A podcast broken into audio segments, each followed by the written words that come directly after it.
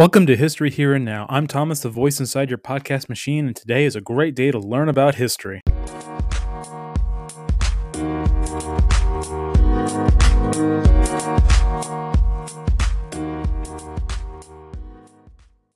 The History Here and Now podcast is dedicated to bringing you great stories from the past. Here we talk about people, places, events, culture, and practically every other facet involved with history. Does it sound complicated? Well, history is just that complicated, but it doesn't have to be. I'm here to help break things down and make history more fun, so let's get started.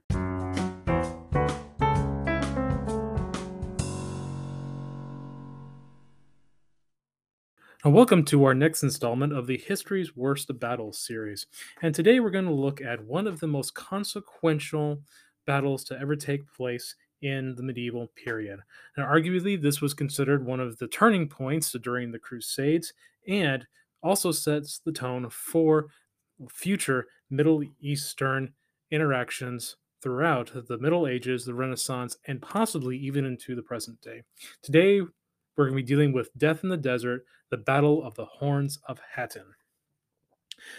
Now, the Horns of Hattin is an extinct volcano near the Sea of Galilee and what is now Israel.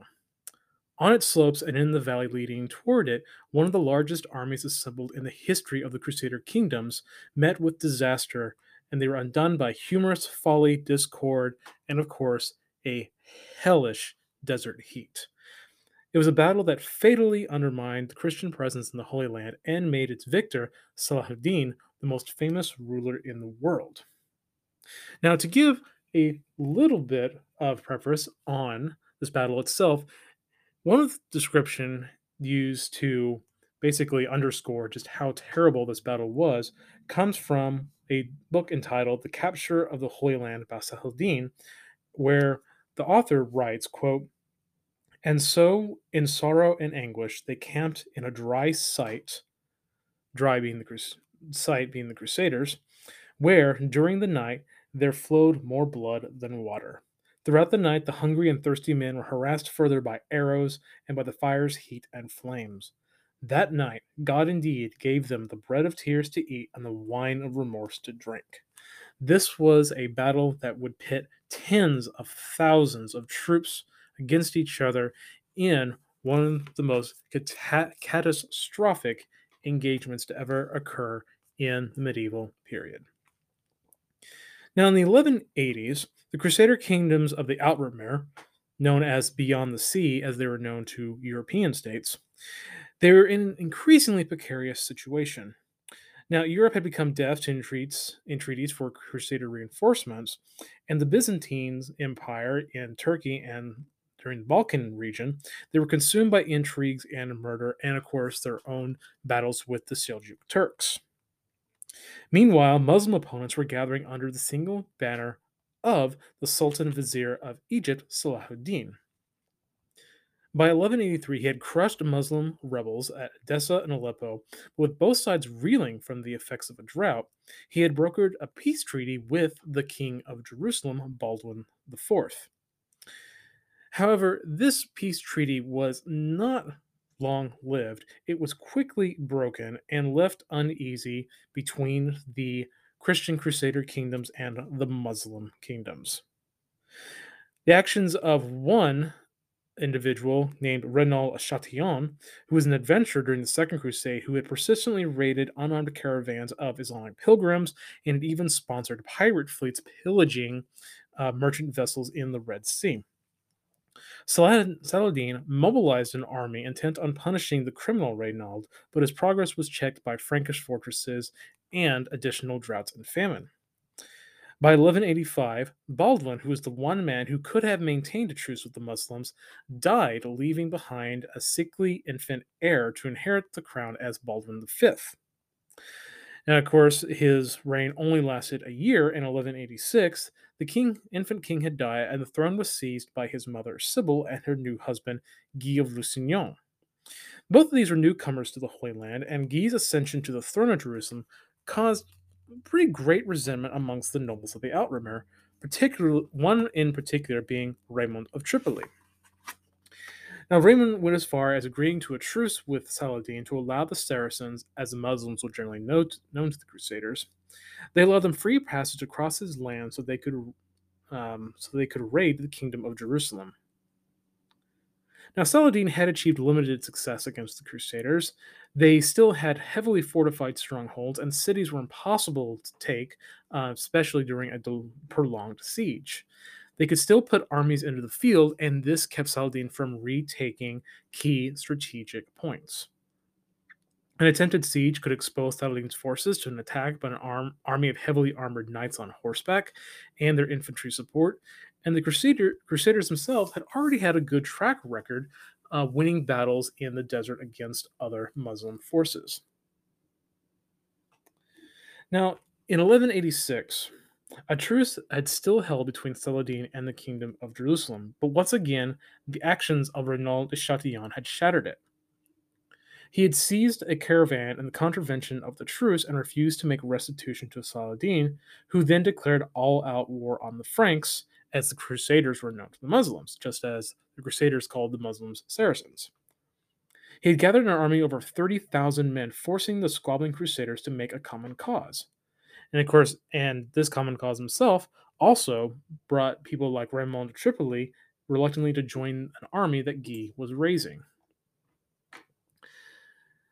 So, now, following this, Saladin had sworn that he would kill Renaud for violating the truce, and even had set his son Al-Afdal bin Salah al-Din and the emir to raid the Frankish land surrounding Acre. Now, there are now Gerard de Ridefort and the Knights Templar, which was a Christian military order dedicated to protecting uh, the pilgrims and uh, pilgrims in the Outer States. They had engaged in a engaged in May of 1187 at the Battle of Cresson, where they were heavily defeated. The Templars had lost about 150 knights and 300 foot soldiers who had made up a great part of the military of Jerusalem.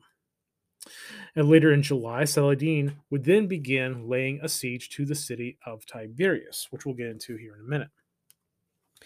Guy was determined to meet Saladin with full force and raided every garrison in the Holy Land for soldiers.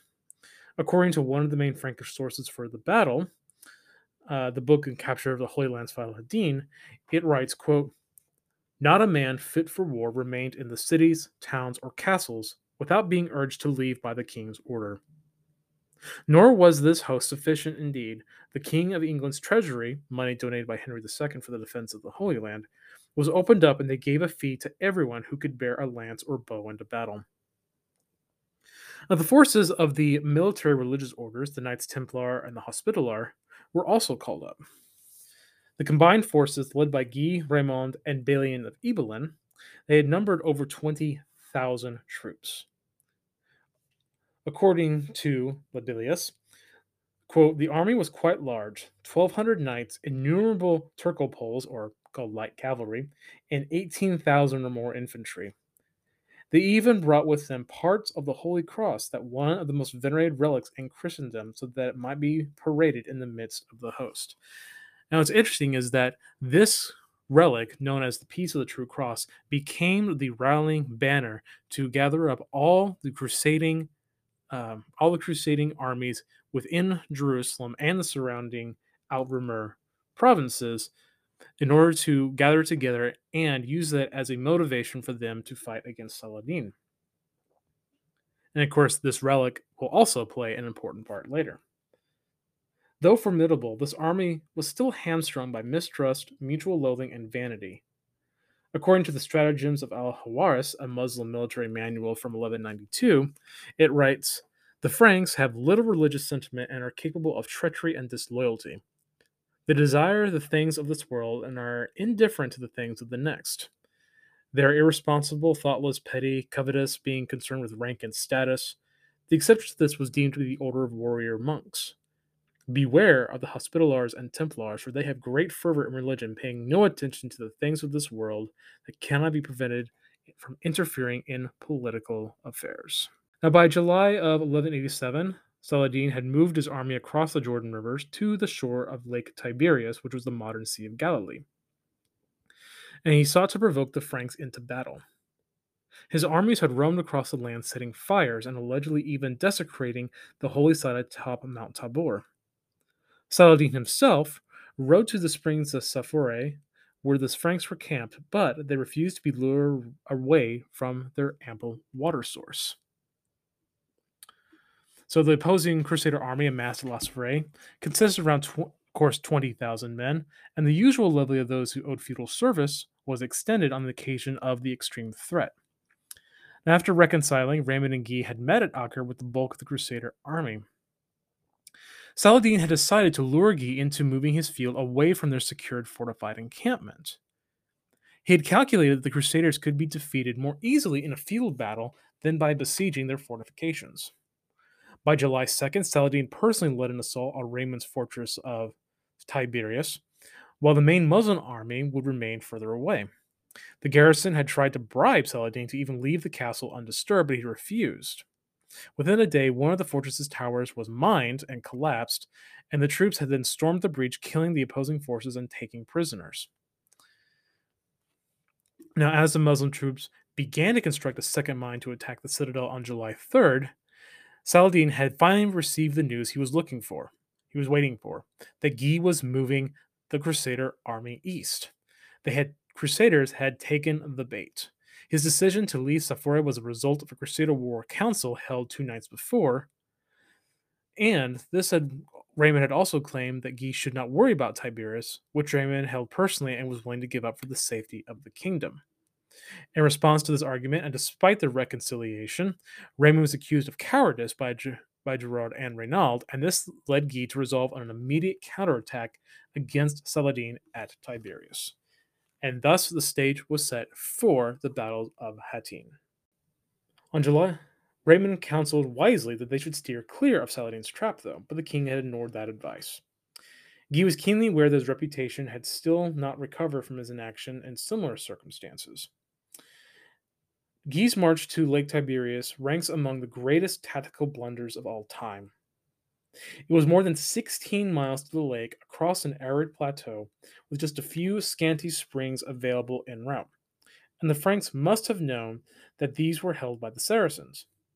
Predictably, the heavily armored Franks quickly began to suffer from heat and thirst, and Saladin's forces harried them on all sides. The army made it as far as the springs of Turan, about a third of the way to the lake, but these were insufficient to support such a large force, and so they struggled onwards. They had arrived only one or two miles farther. Saladin's forces then surrounded them, and Saladin himself led the main attack, which fell on the Frankish rear, guarded by the Templars. Raymond was in the vanguard and managed to advance to the edge of the plateau, achingly close to the descent to the lake. He had sent word urging the king to push on, but the weight of Saracen attacks caused Guy to order the camp be pitched. During the night, the Muslims tightened their encirclement, setting fire to the surrounding heath and bombarding the thirst crazed Franks with arrows. After a terrible night, the author of Libellus records Light dawned on a day of sorrow and tribulation, of grief and destruction. End quote. The Muslim army waited until the heat of the day had mounted, and then both sides drew up for their forces for a climactic confrontation. But the lack of water immediately caused the collapse of Frankish discipline. The Frankish army was composed of knights whose charge could beat off any frontal assault, and infantry whose job was to screen the vulnerable knights from enemy archers. But the infantry, crazed by thirst, immediately charged up the summit of the horns of Hattin and refused to come back down. According again to Libellus, quote, the king, the bishop, and others sent word begging them to return to defend the Lord's cross, the Lord's army, and themselves. They replied, We are not coming because we are dying of thirst, and we will not fight. Now, Raymond and Balian had managed to break free of the encircling forces and flee. But the king and knightly orders made a last stand. With arrows raining down, the Frankish knights launched a series of desperate charges aiming directly at Saladin himself. Now Saladin's son gave an account of the climax, saying, quote, I was at my father Saladin's side during the battle. The first that I saw with my own eye, the Frankish king had retreated to the hill with his band, and from there he led a furious charge against the Muslims facing him, forcing them back upon my father. I saw that my father was alarmed and distraught, and tugged at his beard as he went forward, crying, Give the devil a lie. End quote. Finally, Guy surrendered. Saladin had captured the king of Jerusalem together with many leading nobles, including the hated Reynald de Chatillon. He treated his captives graciously, filling a cup for the king with his own hands. The king, Guy, then passed the cup to Reynald. Now, what happened next is related in the account of the Battle of Hattin, written about 1197 by a local Frank named Ernoul, saying, quote, Prince Reynald would not drink. When Saladin saw that, he was irritated and told him, Drink, for you will never drink again. The prince replied that if it pleased God, he would never drink or eat anything of Saladin's again. Saladin had asked Prince Reynald, If you held me in your prison as I hold you in mine, what, by your law, would you do to me? He responded, So help me God, replied, I would cut off your head. Saladin was greatly enraged at this most insolent reply and said, Pig, you are my prisoner, yet you answer me so arrogantly. He took a sword in his hand and thrust it right through his body. The Mamluks who were standing by rushed at him and cut off his head. Saladin took some of the blood and sprinkled it on his head in recognition that he had taken vengeance on him. And of course, on a little side note, if you've actually have seen the movie uh, Kingdom of Heaven, it happens a little bit differently. Whereas instead of cutting him, instead of stabbing him through the body, Saladin just cuts Reynald's head off right then and there and lets him bleed out. But that being dramatic represent dramatic interpretation, you know, we'll leave it at that. Guy and the other nobles were ransomed, but over 200 Templars and Hospitallers were executed, and the common soldiers were enslaved. Frankish morale was crushed, and a defensive manpower across the Crusader kingdoms was drained. A string of cities would then fall later to Saladin. Now, the true cross that had been used as a banner for the Crusader army was supposedly fixed upside down in a lance and then sent back to Damascus. Guy himself was then taken there as a prisoner and granted release a year later. So, and captured Turcopoles, who, of course, were locally recruited light infantry. They were also executed. Though the prisoners claimed to be Christians by heritage, Saladin believed the Turcopoles to be Christian converts from Islam, which was punishable by death. The next day, on Sunday, July 5th, Saladin had marched the six miles to Tiberias. And then Raymond had Tripoli, having escaped the battle, he would ended up dying of pleurisy, you know, later in 1187. Now, in fielding an army of 20,000 men, the Crusader states had reduced the garrisons of their castles and fortified settlements. The heavy defeat at Hattin meant there was little reserve which was to defend against Saladin's forces.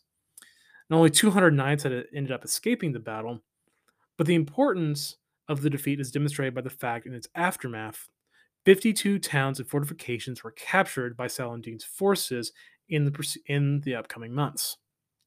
By mid September, Saladin had taken Acre, Nablus, Jaffa, Toron, Sidon, Beirut, and Ascalon.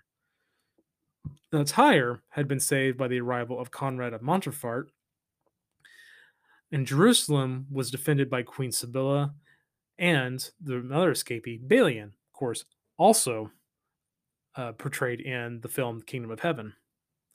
Although both of them would then sub- subsequently negotiate its surrender to Saladin on October 2nd, 1187.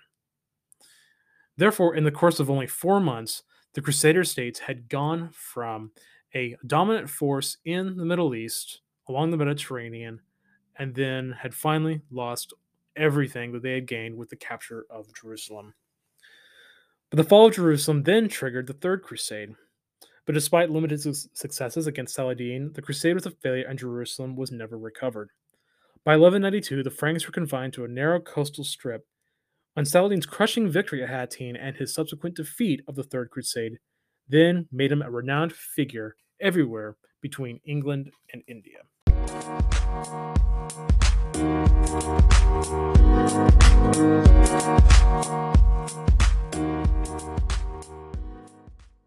So, I really hope you enjoyed that episode. The content for today's episode was taken from the book entitled History's Worst Battles and the People Who Fought Them, written by Joel Levy. If you want to learn more about uh, some of history's worst battles, be sure to check out his latest book. History Here and Now is a website dedicated to the research and writing about different historical topics.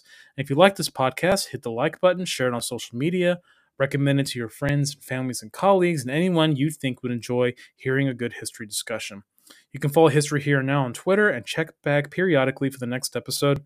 And until then, good luck, thanks for listening, and we'll see you next time.